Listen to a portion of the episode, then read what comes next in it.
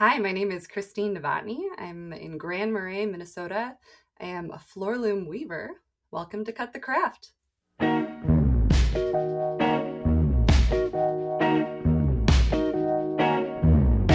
just got back from doing some traveling on the East Coast, which was really wonderful. Oh, nice. Is that where you're from? No, I went out and I just I did like a little textile adventure. So I Oh. went to a Swedish weaving school out there, and then um, I have a a mentor in growing and processing bast fibers that um, is out in that area.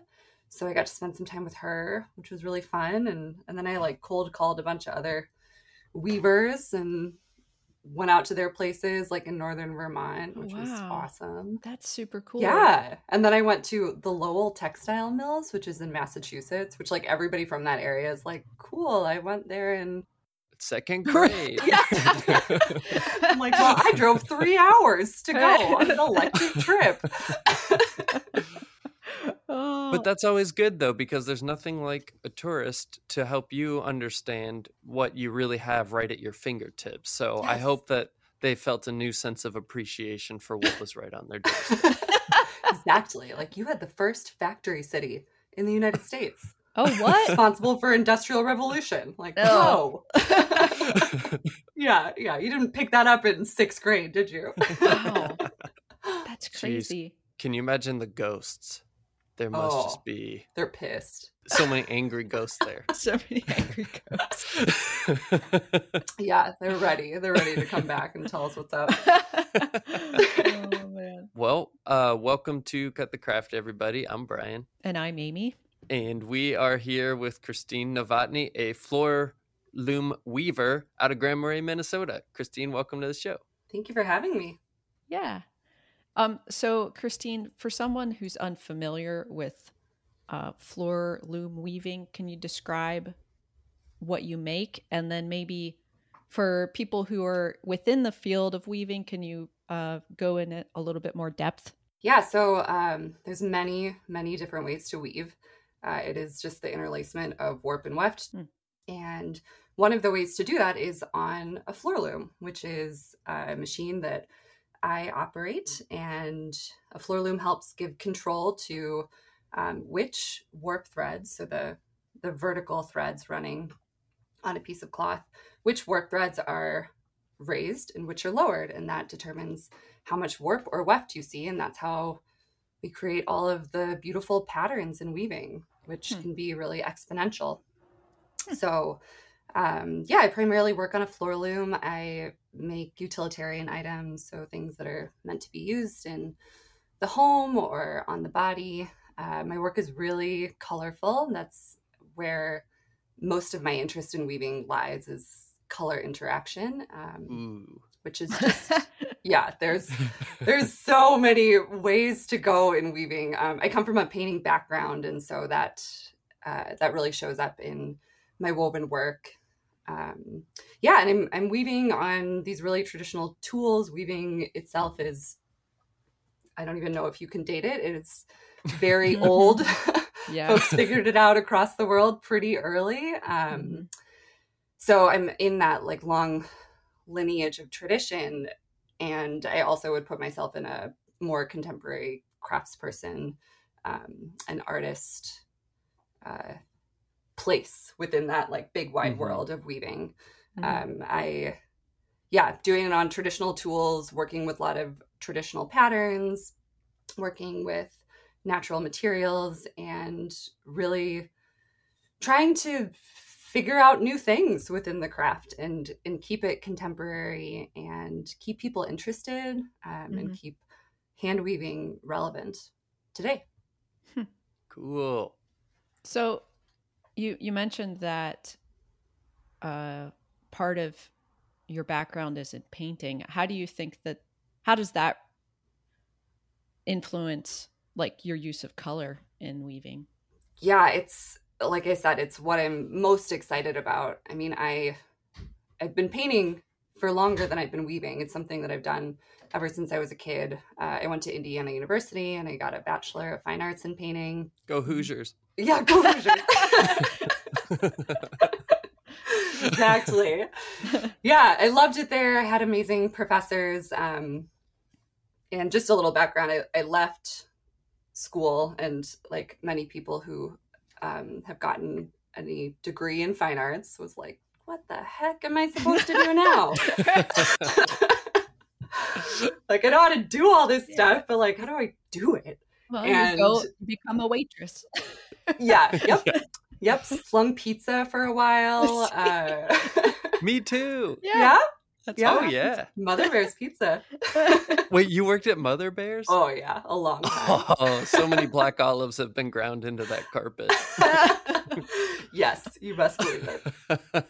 Yeah, so I did a lot of other things. Um, I did a lot of education work. I, I got a um, a minor in outdoor resource management um, and outdoor education, and so I did a lot of that. And I just I wasn't really painting, but then I was always kind of feeling bad about it Hmm. um you know because i like put so much energy and mm-hmm. love and and i knew that i had you know skill and talent in what i was doing but i just mm-hmm. i just wasn't painting and mm-hmm. i wasn't getting excited about it and i got really sick of making paintings and then putting them away and there was something that was becoming lost in the making process where it wasn't I mean, art has function, absolutely, like mm-hmm. so much purpose in this world. And I wanted to, but I wanted to be making things that people could like touch and use and, mm. and art that was a little sneakier. Uh, I like that. You know, which is what design is and, and definitely what cloth is. So I wasn't painting. Um, and so I, I thought maybe I can like trick myself into getting excited about this again by doing the same kind of stuff that I was doing in painting, working with color and imagery and some of the same themes, but do them through weaving. Hmm. And hmm. so I took this floor loom weaving class, and like what I wanted to make was tapestry, which is just pictorial images. Um, but I didn't know anything about weaving, so I took this floor loom weaving class and learned that whole process. And um, yeah, so what I what I discovered about weaving is that it's very much like painting Mm-hmm. Um, there is, uh, for me, it's all about color interaction. You have these warp and weft threads that are overlaying each other. And so you get these really, really interesting color combinations um, and interactions in woven cloth. And then there's like the yarn itself and um, the fact that that is a three dimensional object and different fiber has different qualities, like linen has a lot of luster to it wool hmm. is a little bit um, rougher, more Barbie. Like that's just the inherent nature of of these fibers. And then, you know, if all color comes from light, then how does light or how does like the the surface of these fibers affect the color that we're seeing and then put them all together? Sure. Um, mm-hmm. it's I mean, it's like ah, a lot of things to think about. of course, textiles are three dimensional, but a lot of times I think people would think of them more in the two dimensions. And so I love that on the scale you're talking about, it's like all about those three dimensions and then how they affect that interaction. Yeah, absolutely. And in painting, I mean, painting really taught me how to see color, how to look at the world and and see, you know, these three primary colors that we have times a million. Like a little bit of this and a little mm-hmm. bit of mm-hmm. that gives you this quality, and then light at this time of the day or at that time of the day, inside, outside and so that's that's what really excited me um, but in weaving you it's not a physical color combination like in painting you're taking two colors and you're mixing them together and they become a new color um, you don't do that in weaving you're not like putting all the colors of yarn in a blender and blending them around and like dumping them on something it's it's not this like true combination it's just this combination that our eyes create when we see an overlay of mm. colors. Mm-hmm. And then the weave structure, like how much warp or weft you're seeing at the same time, that also influences it. Do colors combine more? or do they stand out more? Um, and and how can you how can you push that and experiment to get whatever you're looking for to like find the success that I'm trying to find in in what I'm making. And what I've what I'm finding out is that I have you know a lifetime to learn all this stuff. Sometimes i think something will work out really well and that it won't and you know like huh interesting. And i give myself tons of room for experimentation and exploring all these different color combinations. But yeah i i'm excited by like the potential of of color to hold emotion and to like hold surprise and reflect the natural world and be at odds with it so it's yeah, it's like a it is an endless study for me. Wow. I've I've read, you know, a little a few other interviews that you've done and things like that. Uh and I noticed that you had talked some about like natural dyes in there. Is that largely what you're using as your source of color? It is. I'm doing a lot of natural dye learning and experimentation, and it's not. Uh, it's not my primary source of color. I'm using okay. a lot of stuff that is um, is already dyed.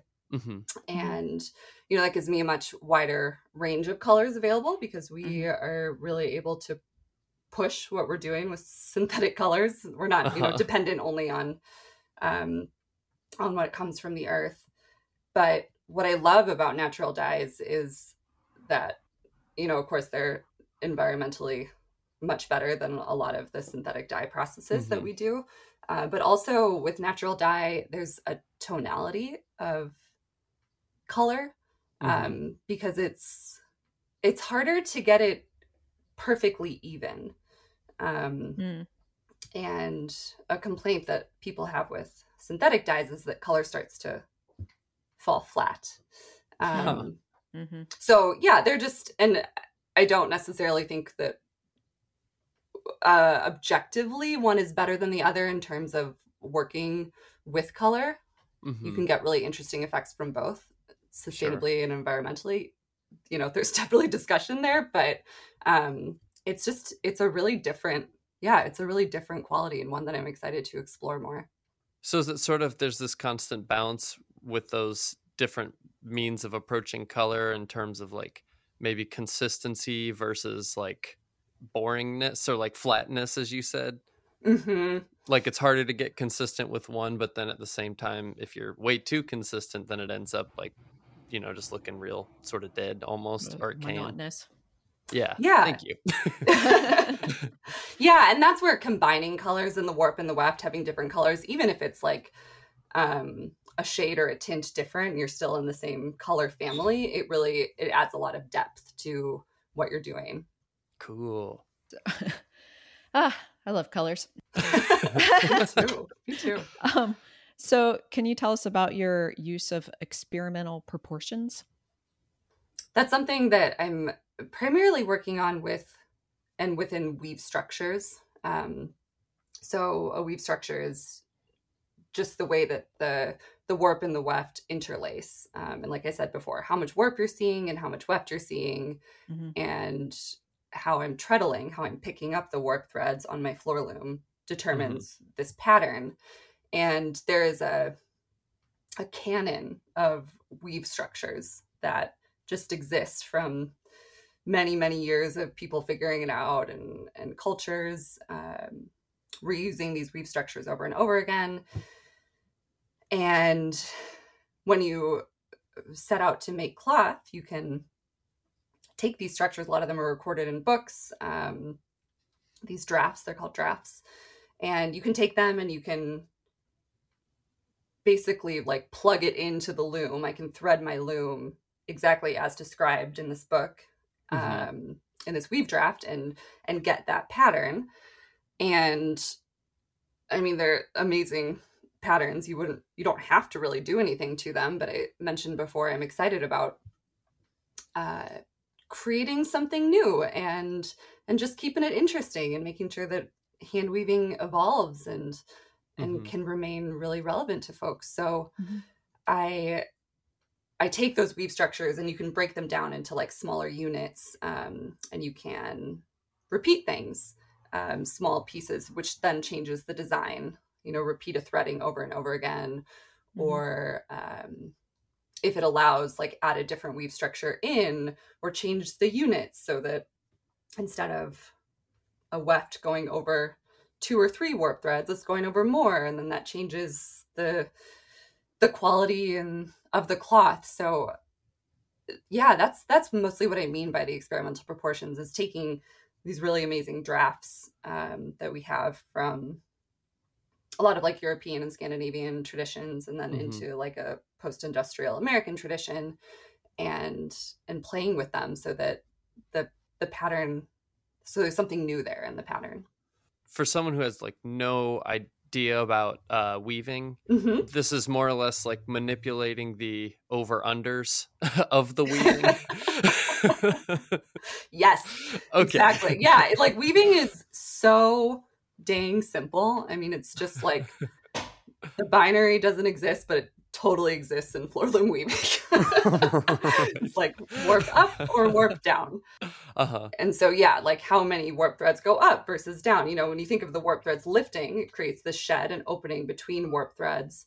And mm-hmm. then you send your weft through. And then when you close that shed, all those warp threads that were up are now covering up that weft. And so you're seeing warp okay. instead.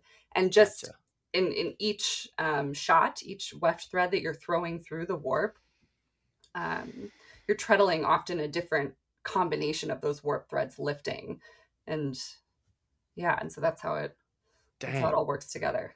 I know, dang, cool, dang. dang it, not like dang it, but like dang, yeah. Um, well, I love too all the just like the cool words that weaving gets to use too, like shuttles and warps and wefts Yeah, heavy vocabulary. North House Folk School teaches traditional craft on the shores of Lake Superior. Learn weaving and fiber arts of all sorts, alongside woodworking, blacksmithing, and more. Courses for early 2022 will open on September 9th. Check out all the new courses and scholarship options. They're also accepting applications for 2022. Check out northhouse.org to learn more. At John C. Campbell Folk School in Brasstown, North Carolina, applications have now opened for their work study, student host, and artist in residence programs. For more information on these programs and how to get involved, visit folkschool.org. The Folk School has also released their January through June 2022 class catalog. To receive a print version, visit folkschool.org and click the tab Request a Catalog what are those sort of patterns that you're i mean uh, hold on. Let me gather myself because I always ask really rambly questions and I don't want to do that. I want to get to the point this time. I'm tired of editing my questions down to like what I actually meant to say way after the fact. yeah, collect yourself. All right, what do you got? Here we go. Okay. So I guess like what do those different patterns kind of like mean to you? Is it more of a, a visual changes just to keep it as you said visually interesting or are there also kind of like themes that you're working with and meditating on as you're making a piece? It's pretty intuitive. I would say it's mostly visual um okay. yeah like what about this strikes me? I mean weaving is on this grid. Everything is at uh 90 degree angles technically mm-hmm. but the way by lifting up different warp threads, you can create you can create something that looks more organic, things that look mm. like circles and curves. Um, mm. You can bend weft by putting different size weft in in combination with thinner weft and and get mm. some like really interesting textural elements. So yeah, it's it's exploring that. Um, like lately, I've been tending toward a lot more geometric patterns, uh, which obviously work really well with weaving all of the the boxes and angles. Mm-hmm, sure. Um, but you know, exploring how how can I get lightness in that, or like breath, or um, yeah, take something that when I think about things that are blocky, I think about them being kind of heavy. Right. Um, and rigid. Mm-hmm. And I've done some really interesting experiments lately where I'm, I, yeah, I'm able to like add in this lightness um, to something that in my head feels very different than that. I was just going to ask how you're doing that then. Like how, how it's an interesting like translation of, of like feeling into your weaving. And so what is the technical element that you're manipulating to to make to create that feeling? Um mostly it's been in material, material uh-huh. and the weight of material. Hmm. Um so for example, I just did this run of table runners and I did a commission that was she wanted something geometric and something that was black and white. And so I did um, a cotton warp and I used cotton weft and linen weft. And I did this technique called supplementary weft, where I'm using two shuttles. One of them is just weaving plain weave. So over, under, over, under, over, under, like really solid and stable cloth structure. Mm-hmm. And then my next shot, so the next series or like treadle that I'm pressing down is opening up shafts that um, give a lot of space between the weft threads that are opening and I can overlay um, my pattern weft, which in this case was this black linen, over that. And then I'm creating these blocks where I'm seeing a lot of that like dark pattern weft. And so for my first couple, I always put a lot of warp on because setting up the loom takes a really long time. Mm-hmm. mm-hmm. So I did um I did the first one which was really blocky and I doubled the linen. So I was weaving with two strands of linen rather than one, this thicker linen. And so when I beat and when I'm weaving, all of that linen starts to build up on itself and mm-hmm. you can't really see any space between it it turns into like i was saying before just these kind of heavy blocks that mm-hmm. also are popping up a bit from that plain weave ground that they're on mm-hmm. and so you get this like heavy mass of color and then i did another table runner after that that used colors that were a lot lighter um, so i had this white warp and i used um, like a lavender linen weft and um, a natural linen weft, so light brown, and then this mm-hmm. mossy green color. And the thread was really thin for these supplementary weft. So that part that's kind of jumping over um, the cloth, the bits of plain weave. And because it was so thin, it wasn't building up in that same way where it's just this massive color all these linen threads touching. Mm-hmm. it instead kind of had this it had space because it wasn't being held in by all of these other warp threads. It had space to kind of curl and twist and you could see that white behind it and so it just didn't look so heavy. It looked like it, it kind of looked more like the material was able to do what it does. Like it was linen, it sh- had a beautiful shine to it and this luster, mm-hmm. mm-hmm. and it was thin, and so it moved a little bit more. Mm. Um, it's almost like it was backlit or something, like it was exactly. Yeah. yeah, yeah, and so that's just that's an excellent example of um, really why it matters to experiment and mm-hmm. to like work iter- iteratively. Ooh, that's a tough one. Iteratively.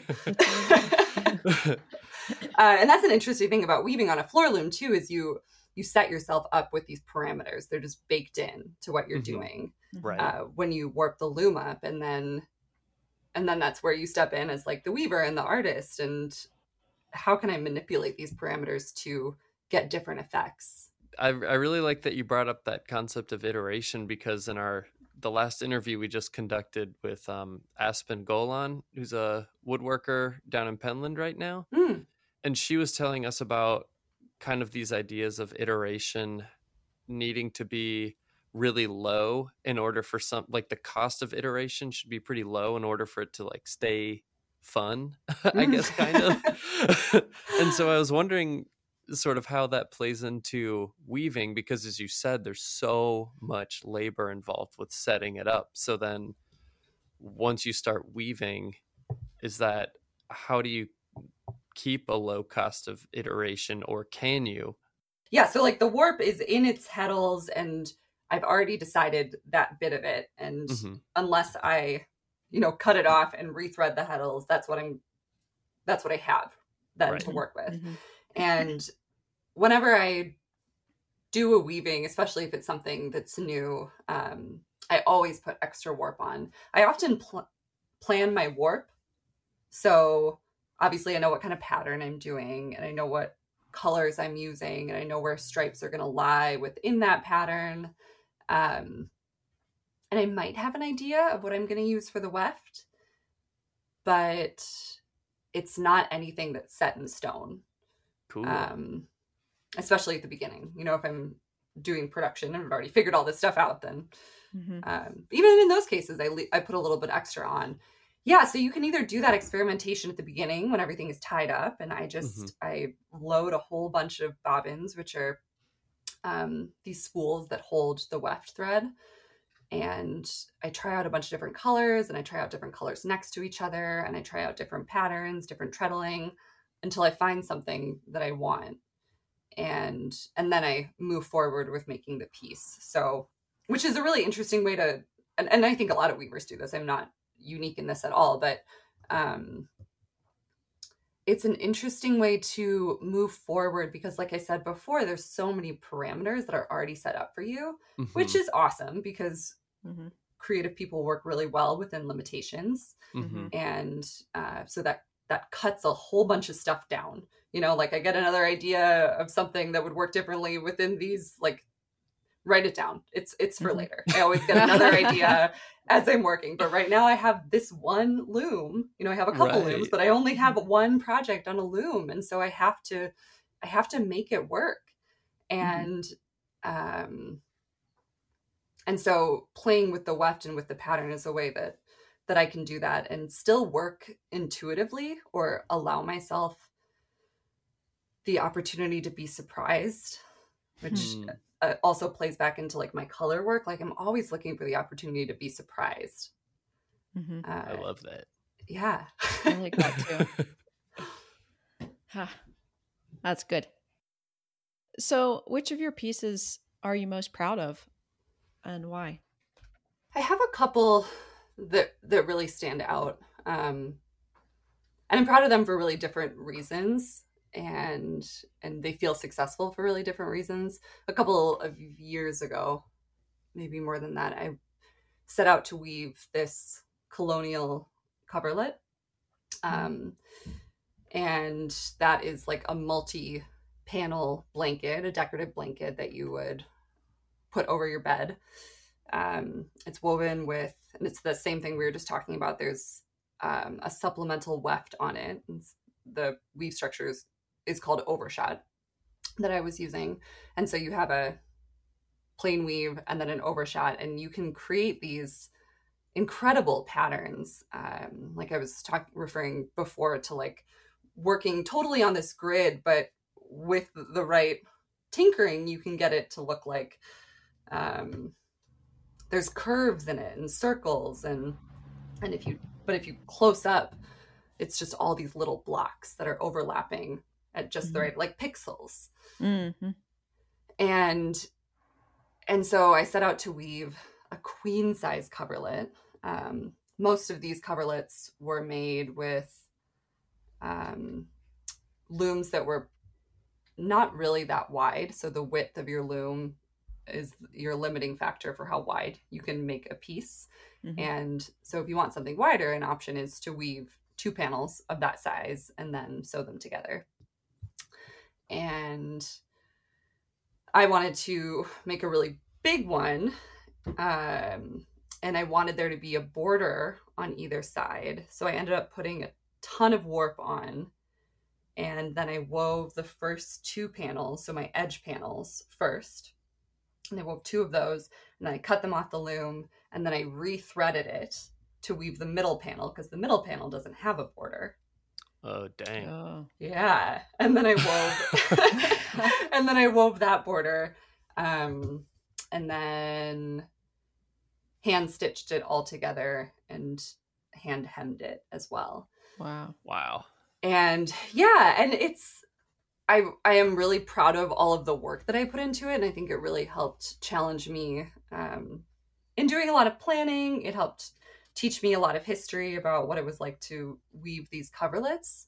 Um and the beauty of having to work within that limitation of having a loom that's not quite wide enough but Mm. then you get this gorgeous handwork and i love looking at old coverlets because the other thing that you really have to be careful with is because you want it's this massive pattern that's repeating and you want it to match up when you weave these or when you sew these three panels together you have to be really careful as you're weaving it and kind of keep place to make sure that once you get these two separate cloths together they're going to match Mm-hmm. and the pattern that is in the split between the two is going to read as one pattern Oh yeah. um and so yeah that that just it took a lot of work and a lot of concentration. Yeah and i i like the product. I'm you know the first time you do anything you're like well the next time is going to be a lot better. Like would have changed this and this thing? And like interesting how that worked out. Um Has there so been that- a next time yet? there hasn't been a next time yet but i think there will be. There will be. And i Cool. will i will move forward with a little less uh like caution and reverence. The other thing that i really love about looking at all of these older coverlets is like there's all kinds of mistakes in them and the patterns Mhm. don't always match up and it's just fine.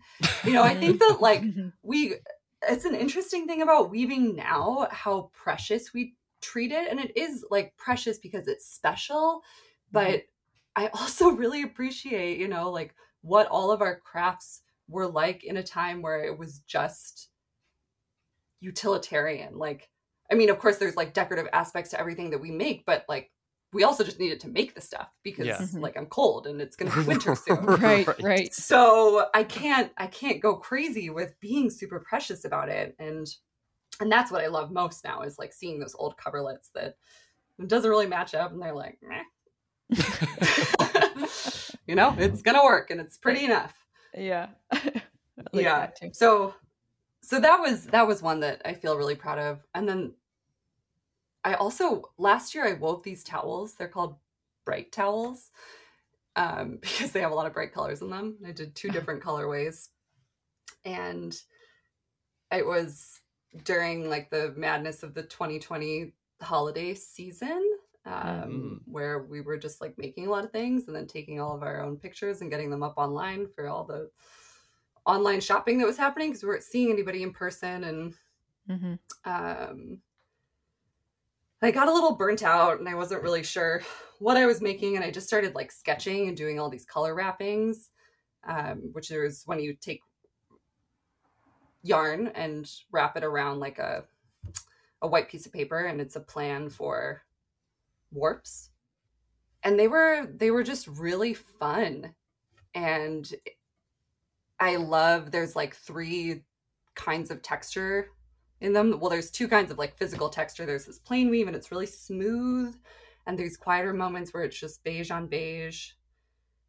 And then there's this more like optical texture that mm-hmm. happens when you mm-hmm. have this combination of this pink and orange that are sitting next to each other Mhm. and they're slightly different values. So one is slightly darker and one is slightly lighter, and it creates this like interesting textural vibration just in like optically a vibration as your Mhm. brain is trying to work that out. Mhm. Um, yeah, I always think of it as like when you look at um, like pavement or gravel, you know, it's all kind of gray or black, but there are some lighter moments, like you know that there's texture there, but it kind of looks smooth.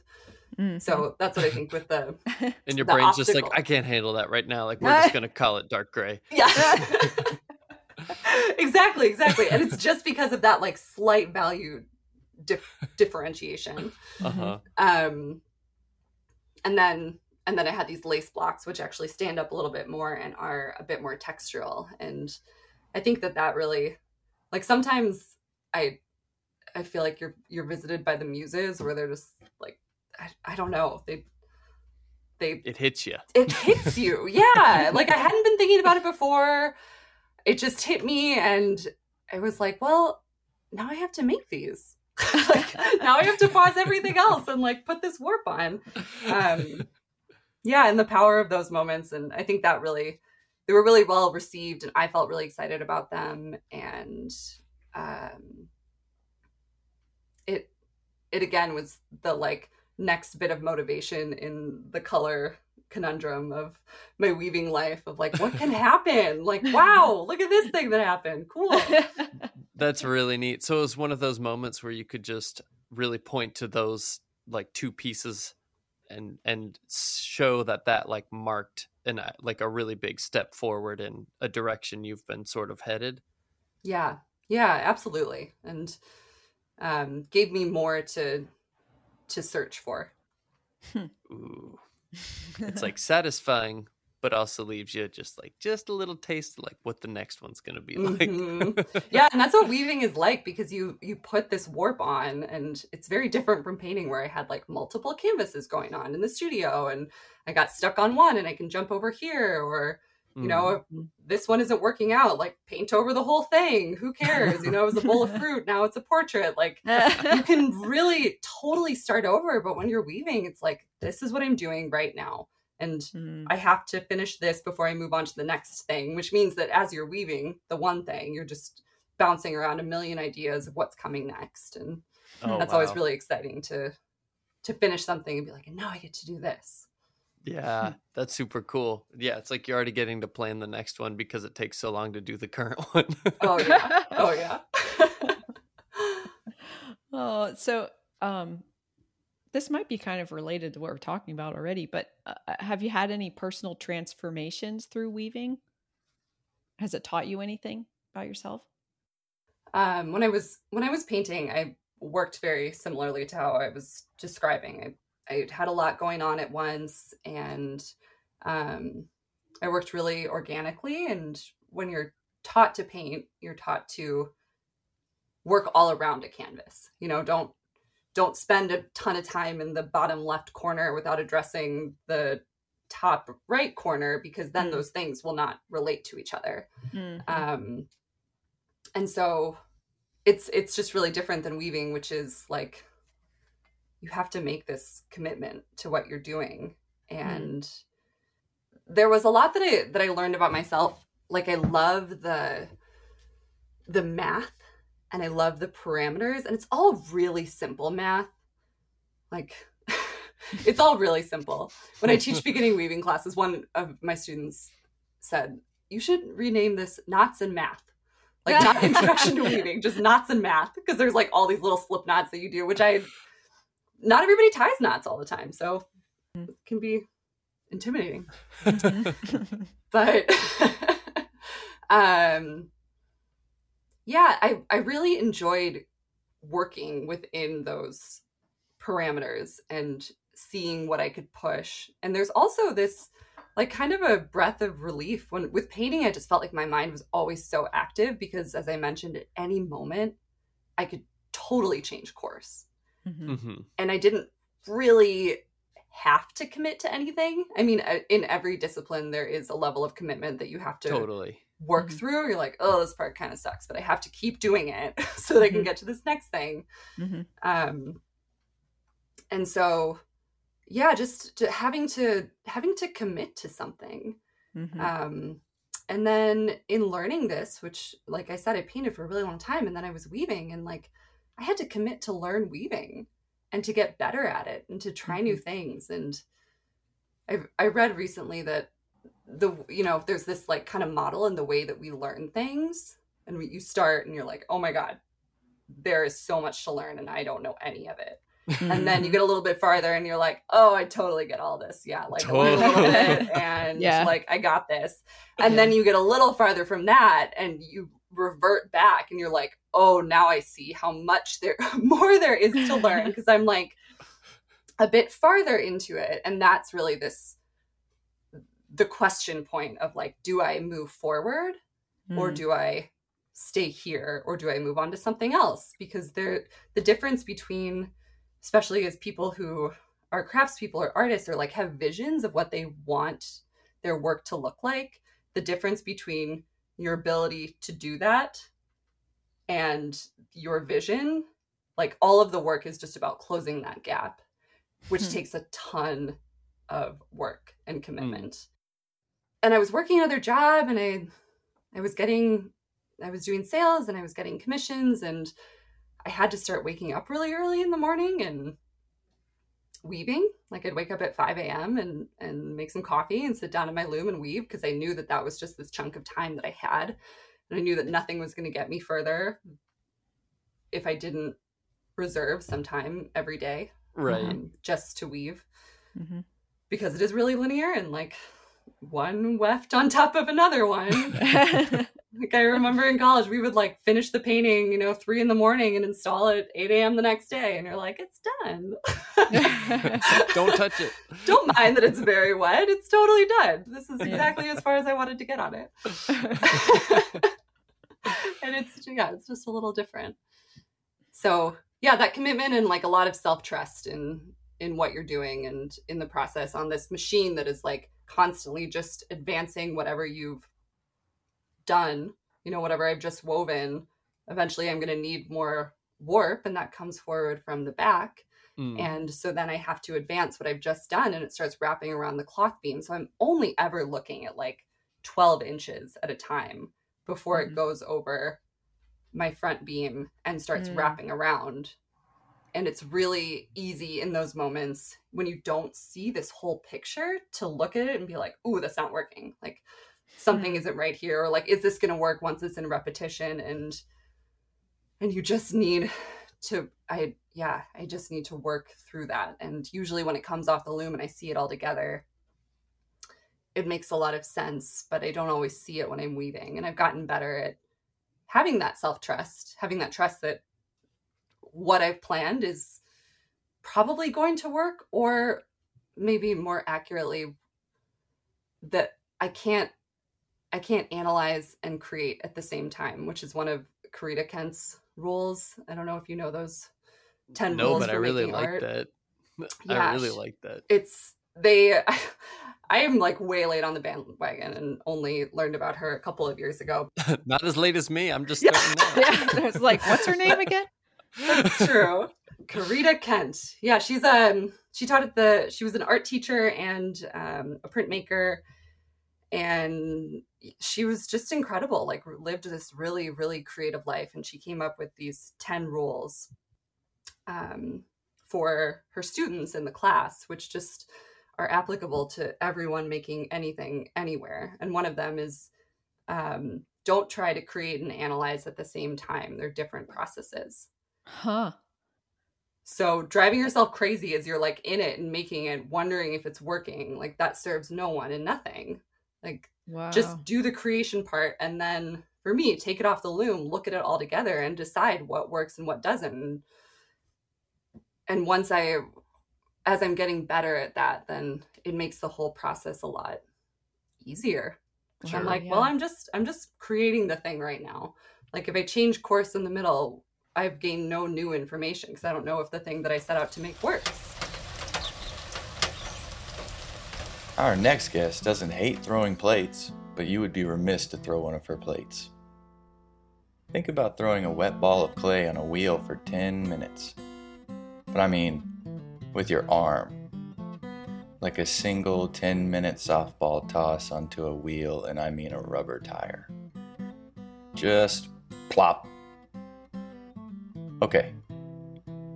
Now that that image has been tossed into your mind, if you ever catch yourself about to ask a potter how long it takes to throw a plate on a wheel, consider that image. I'm trying to save you from asking the question because the throw is only the start of whatever pottery is getting made and isn't indicative of the finished product you see before you when you're curious about the intersection of labor's value and an item's cost. Also, before this upcoming episode, that image was about as much as I knew about the process of pottery.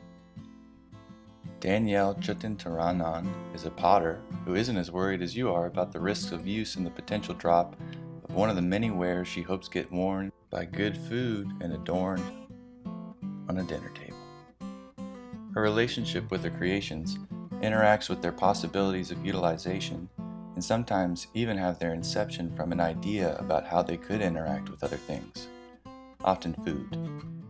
As you'll hear, that relationship connects to the direction of the use of the human body in the midst of the creation of something that can be used to help nourish the human body inside and out.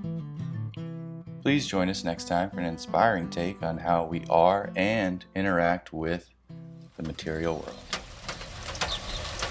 I also really like what uh, how you reference those sort of three stages of approaching, I guess, lifelong learning, or when you're starting something new. Mm. You know, when you know when you're just like, oh my god, I don't know anything about anything, Yeah. and then and then like And then you're like, I know everything. yeah, with like with like that overconfidence though, that kind of comes at you know after like a year of do- a year or two of doing something. Yeah. I wonder if that's because like you people need that sense of like, okay, I got my foot in the door. Like I knew nothing before, but now I got something.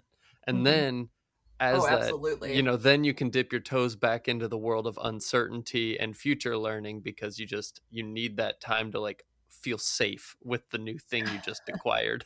Oh yeah. yeah. yeah, I think it is very self-serving. Like it totally.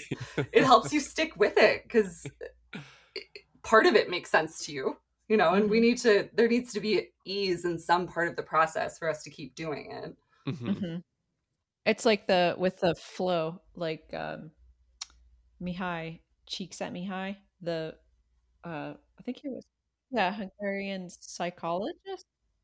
Where he said it's you have to have like kind of attainable goals, like something that pushes you just enough that you with some practice and effort and like skill building you can attainment or attain it Mhm. but then you know that that's what flow is where it's like i have this like achievable goal that is going to take me some time to figure out but i can get there um and that's kind of what you're describing but in like a larger like personal sense of of you know starting out with something you you think you, you can achieve and then you do Yeah. and then like the cycle that sort of follows from that and the learning involved of like okay yeah i've learned this thing but there's let's uh, uh retain some perspective on my ability and where i'm going and that sort of stuff it's really interesting And it's like Yeah. time to go back and delete all of the posts where you wrote all of those things from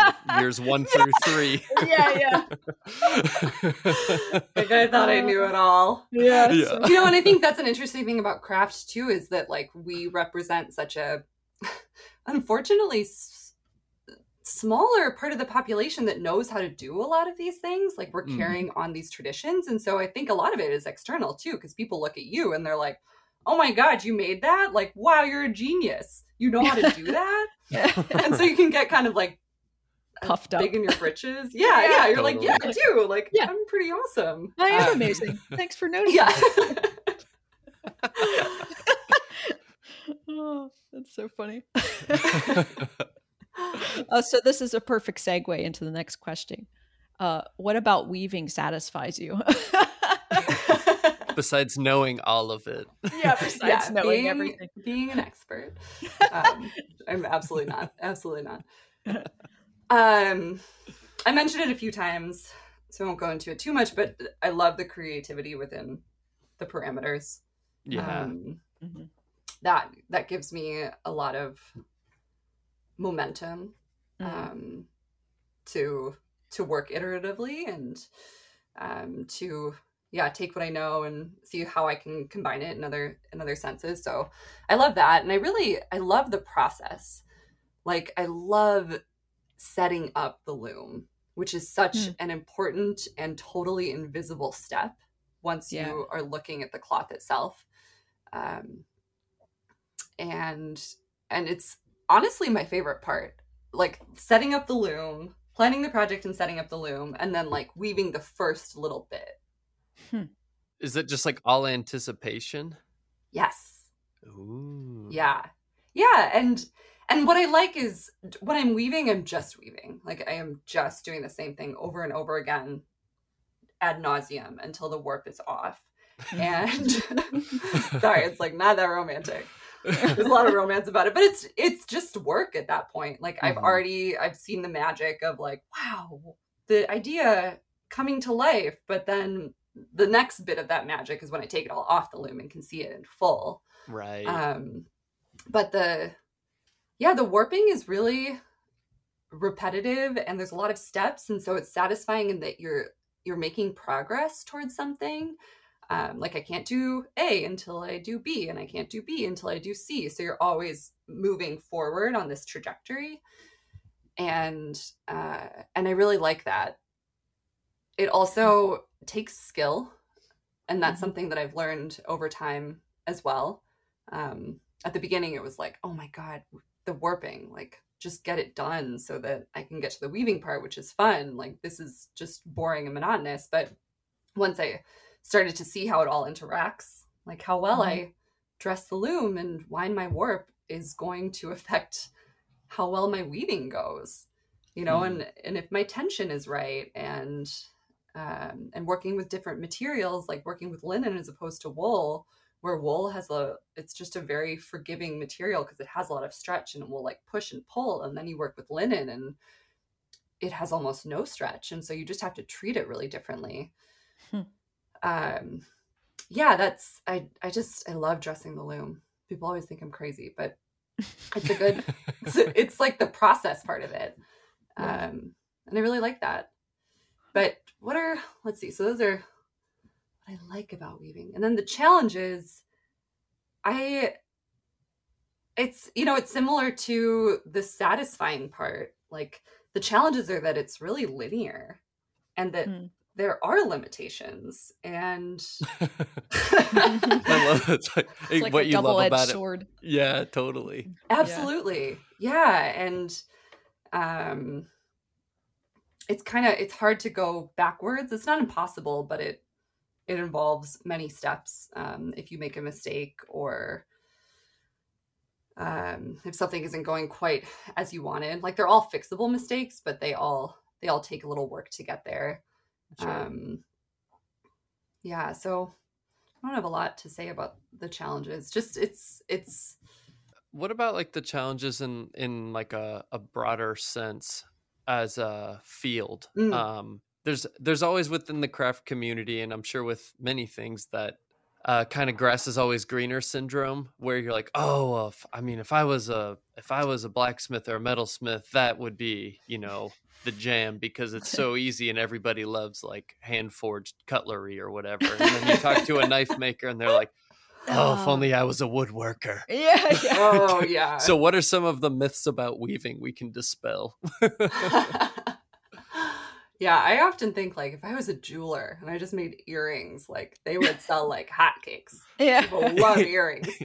Um, I well, like one really obvious thing is that, and I suppose in all crafts there's a little bit of this, but in fiber arts, the the buy-in for weaving for floor loom weaving is really expensive Mm, it requires you to it's expensive on a couple levels it requires you to purchase a loom which most people buy used looms and so that really cuts the price down quite a bit but also then you have to have the space for it.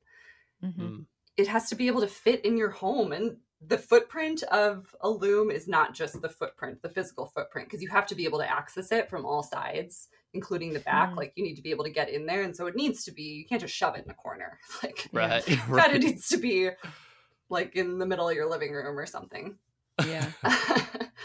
and and so there's that. And so that's just that's a major barrier to people who want to get into it. Um, and an interesting thing in teaching classes too, because like you come to a place where all that stuff is there, and and if you really like it, then you got to figure out how to make that work for you. Um, I think another barrier that or another challenge of textiles in general is how seriously people take it. They're really just taken for granted. Do you think that's because of industrialization, partially? Definitely. Like industrialization is really great for a lot of reasons and it also has a lot of challenges. Mhm. Um yeah, like what what does it mean to someone when I sell a towel that is 100% worth like the $64 that I sell it for and Mhm. people see a towel and they're like, "Well, I wipe the floor with that." right. right why would i pay that and and so trying to like imbue a little bit of that um specialness into the object um and that is i think just something that is really good for people in general in a way that i try to use my life like how do we or try to purchase things in my life and, and live my life is like I want I want to be surrounded by things that are um, important to me Mm-hmm. and things that I can see the maker's hand in. And because things are special to me, I take good care of them. Mhm. Um, you know, that's a big reason, especially with textiles, that like there's so much throwaway stuff. Is we're producing cloth with tons of synthetic materials and and then we like wash things and dry things. Drying is the worst like to oblivion. Uh no lint no lint in your dryers coming from the washing process. It's all from like the high heat that we blast it with Huh. after after we do the washing. So yeah that's that's just so that's something that i l- really look at and like i try to purchase less and purchase better and like do that within certain levels of privilege of course um Mhm. but yeah living that way really it just gives me a a better appreciation of all the things that i have around me and a better like glenn adamson talks about material intelligence Mhm. like the the way that we can exist in the world when we look around are able to look around and understand how something is made and just the appreciation and the gratitude that we have for um, that material and like the skill of the maker and all these people from way back when that figured all this stuff out Mhm. so yeah trying to i think everybody who does any kind of craft or art will say this but the education part of like why what you do is different and why it matters right for a lot of people that really don't know a lot about the process um, or at least don't even have context like mhm. or it, like I I'm just ref, uh, reflecting on some like in the past maybe a hundred years ago I would say when someone got married what like when a woman got married or something she would come with a, a chest full of like linens. Yeah. And those those are like very expensive very valuable assets to bring to whatever the arrangement is your economic you know marriage arrangement with this mm-hmm. person. And it was something that she had probably worked on up until she got married. It was like okay preparing all this stuff for this time when i'm going to be living in a in a different house away from the resources that are available to me now. Yeah. And and it's I, I think there are even accounts of people leaving textiles to like in their will to someone you know it's like Mhm. so and so gets the tablecloth or something like that i mean yes you don't will someone a plastic fork you know what i mean it's like right. you you will them something that's very not unless you really don't like them yeah yeah unless it's like like a, a, uh big middle finger to them or something but, yeah. um but i mean it, that's it's just a a personal reflection of mine to think about like okay yeah that this this part of our lives where we we take something to like clothe ourselves that was held in high esteem because of the amount of time it took to make Oh and gosh, process yeah. and how involved you were in the process um and we've become disconnected from all of that uh by outsourcing labor to cheaper to to people who you know don't maybe don't have a choice. Yeah. Uh, yeah. and and now we have all these like super cheap crappy clothes so you wash them twice and there's a big hole in it. So Mhm. i feel very strongly about textiles. So too. Uh, yeah. Yeah. And i remember i mean and like you said about the the context like hmm That's so true. I I remember getting this piece when I was in college and it was a wall hanging and I was like I'm really enamored with it, but I remember talking to people and being like, I don't is is it woven? I have no idea. like, Mm-hmm. you know, I didn't even have like the the the clues in which Uh-huh. to understand what how that was made and Mhm. I think about that Mhm. now and it's so funny to me. yeah. I I remember showing it to people, be like, "What is it?" but what was it? it was woven. Yeah, Oh, okay. yeah, it was totally woven. Oh, that's so funny. So, are there any other weavers that you admire?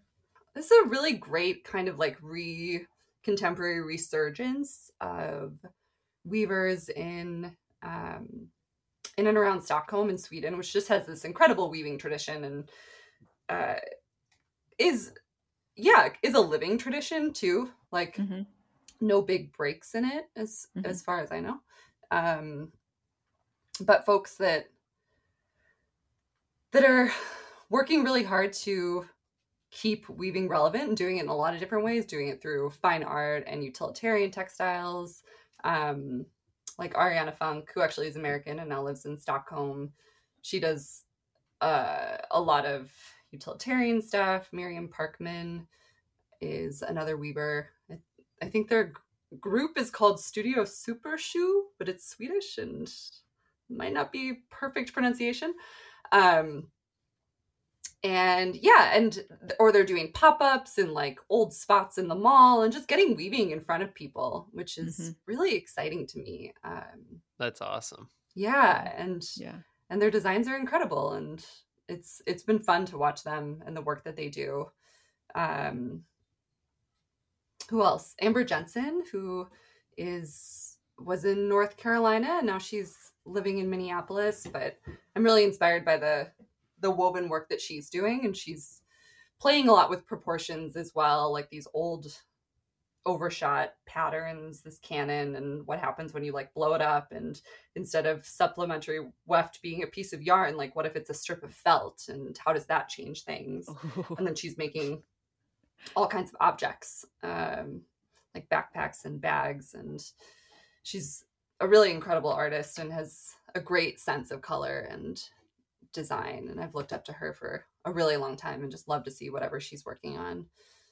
Um, and then there's like the fine more fine art weavers like carolina jimenez has most of her work is wall pieces and she has an incredible again use of color and this like tactile nature her work really reminds me of flowing water um, Hmm. she works with a lot of shinier or like materials that have luster and they're just Mhm. like really gorgeous emotional pieces and coming from a fine arts background i love to see that kind of work as well um, and what we're able to do now in the weaving world and like what people before us have fought for you know like anni albers and um, people during the studio craft movement fiber artists specifically like lenore tawney women who stood up and were like no this is just as important in like the craft world as the ceramics and wood and all of that and we're making art.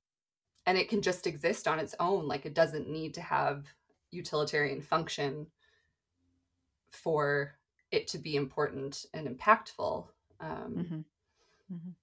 i think people get that a lot more now but it, it was a struggle Mhm.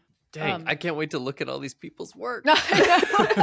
yes look them all up Yes. support them love well, them it's it's interesting too because I I read a lot about like prehistoric textiles and sort of how that has moved, you know, through prehistory into the present. And so mm. it, it's interesting because the attitude in archaeology has changed around textiles too because it used to be like you know, they would have a I don't know, a piece of ceramic or something like wrapped in a textile as they found it in the dirt, you know, as an example. and and they'd be like, oh, they would like rip off the textile and throw it in the rubbish heap and like look at the look at the ceramics and be like, oh, isn't this amazing? You know, it's like, hold on just a second. Like yeah this is this uh, this textile is part of material culture too, and you learn a lot about the people who made it by studying the textile and how it's woven and the the fibers involved and stuff. And oh, there was a lot. absolutely. and like how Yeah. special to have that textile exist i mean that's I- another yeah, unfortunate thing about the world of textiles is like they don't last yeah. they don't last yeah. in the same way a lot of other stuff does Yeah. So anyway, I just thought it made me think of that. And I was like, oh yes, rip through that shroud and like reveal the gold Oh, underneath. They only knew. Uh, so, uh, is there anyone outside of weaving that uh, you admire?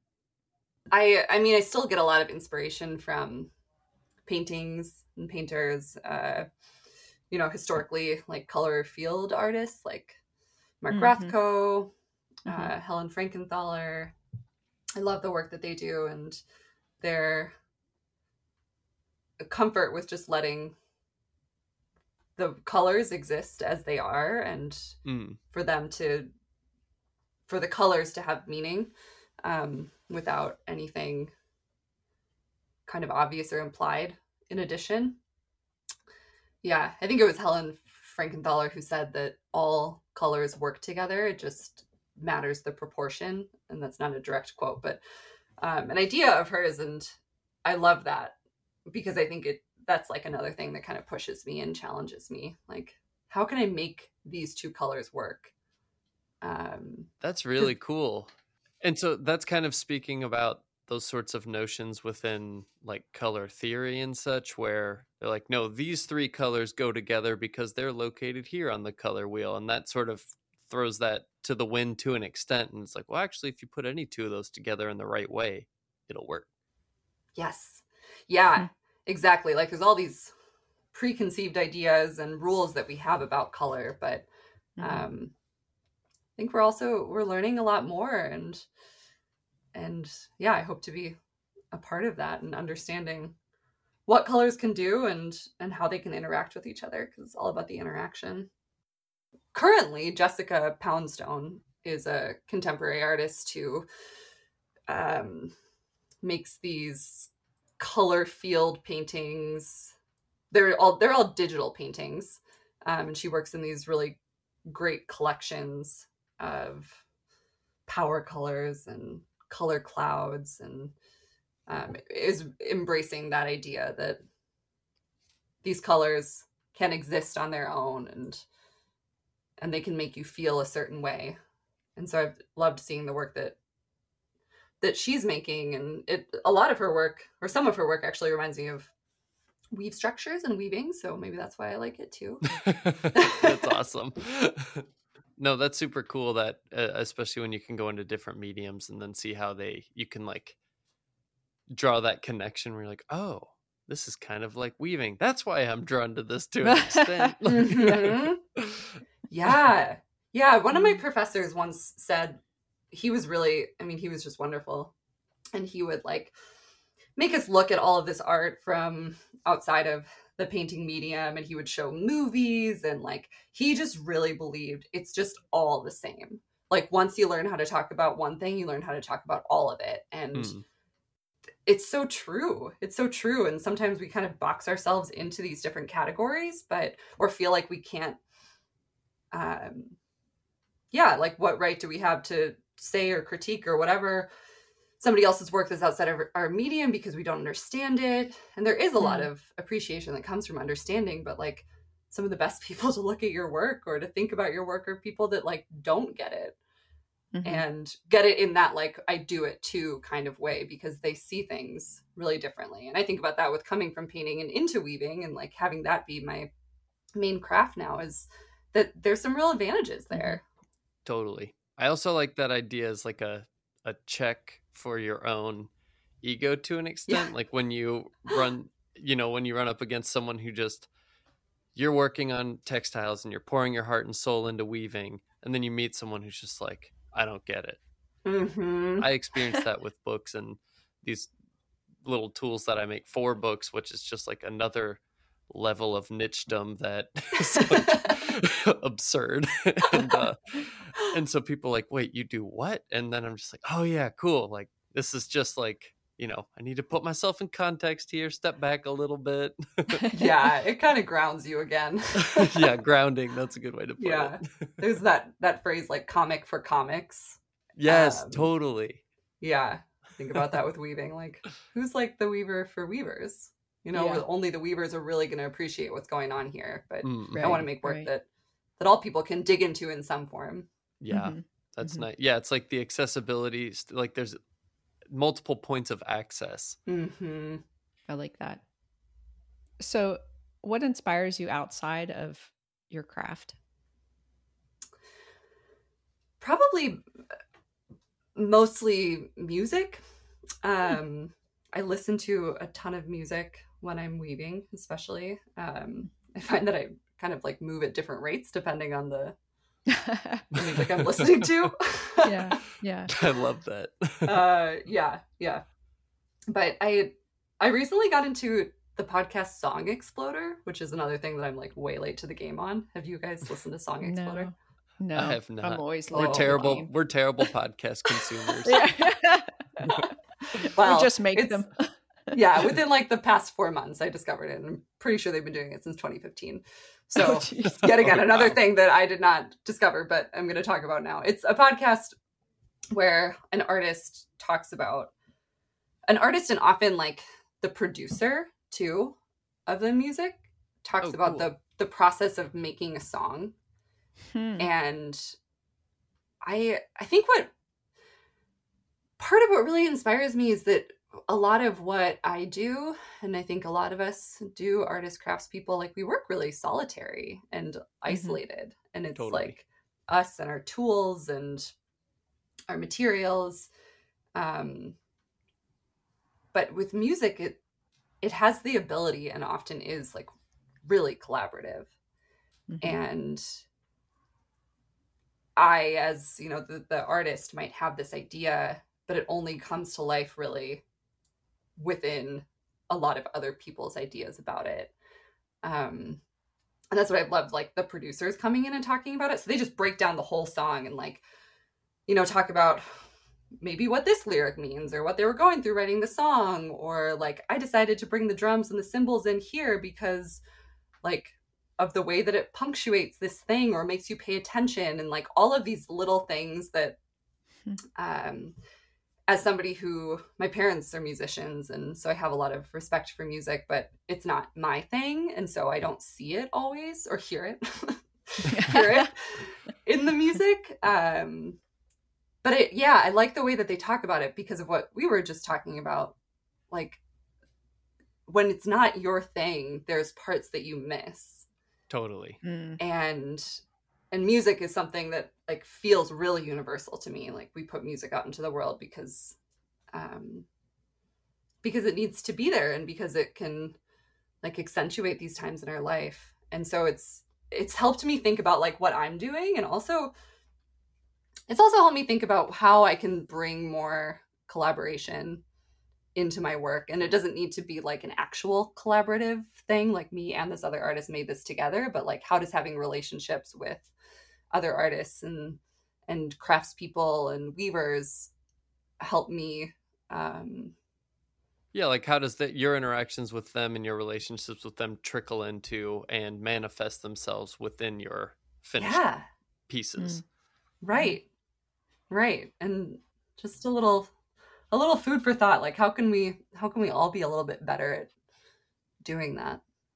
Yeah. And yeah, because it's I mean it's obviously to some extent happening all the time, whether or not you're thinking about it, but how does like the knowledge of that sort of reality affect it going forward? Mhm. I'm gonna think about that while I'm trying to carve this little badger today. yeah and to even i think uh adjust that a little bit like how do we have intentional relationships and conversation yeah. because i think we all are kind of in conversation with each other if we are like using the internet or following Mhm. someone on social media Mhm. and and i'm it happens to all of us where i like have this idea or i start making something and i'm like oh interesting this looks a whole lot like this thing that i recently saw you know and i didn't try to do that but um so i'm having like a secret conversation like my subconscious right. yeah so like how can we how can we do it in a more intentional way hmm Yeah. Uh, so Christine, if someone wants to see more of your work, where can they find you? uh, i have so my business name is can goods c-a-n goods which are my initials my name is christine ann novotny Mm. So that was kind of fun. Yeah, I like that. And my website is can-goods.com. And I have some work for sale and um, events and a gallery of past work on there. So my mm-hmm. website, mm-hmm. I'm on social media at Christine Novotny, C H R I S T I N E N O V O T N Y. Um, and like to put finished work in a lot of process shots. That's what I think is most exciting about social media is the the process and mm-hmm. yeah, letting people peek into what's behind the finished product. Yeah. Um, yeah. And I also teach classes. I'm currently a resident artisan at North House Folk School, which is a two year residency to support and promote emerging craftspeople. And I teach Ooh. classes there. And if you're ever in Grand Marais, Minnesota, and want a studio tour, then get a hold of me. Right on. Cool. well, Christine, thank you so much for joining us and sharing a little bit about your life and work. Yeah, it's been awesome. Thanks for having me. Thanks so much. Well, thanks so much for joining us for this conversation, and also to everyone who has supported the show, whether financially or otherwise. A special thanks in particular to Harriet, Matt, and Amy for joining us on Patreon. Woohoo! Every contribution matters, both for helping us grow the podcast and raising money for craft scholarships. Also, thank you to our sponsors, North House Folk School in Minnesota and John C. Campbell Folk School in Brasstown, North Carolina. And a free way to support the show is to leave us a rating or review on Apple Podcasts. It helps people find us, and we really appreciate the feedback. If you'd like to see more images of guest work or stay up to date on other happenings, such as the class giveaway we did with John C. Campbell Folk School, congrats again to the winner, please follow us on Instagram at Cut the Craft Podcast. Also, if you want to see more of our work, both of our accounts are linked in the bio of the podcast page. You can also email us at cutthecraftpodcast at gmail.com if you have any questions, comments, or guest recommendations for the show, or even if you just want to say hi. Hello. Hello. I don't know why I always feel the need to say hi after you after oh, you say that. That's because I prompted hi. you. that's true. You just want to say hi, and then I'm like, yes, I do want to just. I just want to say hi. Anyway, um, and as always, a huge thanks to Brad Vetter for your graphic design, to the High Divers and Luke Mitchell of the High Divers for your tunes and your help with production, and to Justin Williams for writing those poetic tidbits introducing our upcoming guests. Coming up next, we have an interview with Potter Danielle Chutintaranand. So, to get a little glimpse into our conversation, here is a clip from the interview. Thanks again for joining us. See you next time. I just feel like that process of cooking and preparing food feeds into how I make pottery and approach clay and um yeah, it just it's not it's not separated for me. Um yeah. but yeah, I grew up in a restaurant and um like I started working in the back of the house pretty young.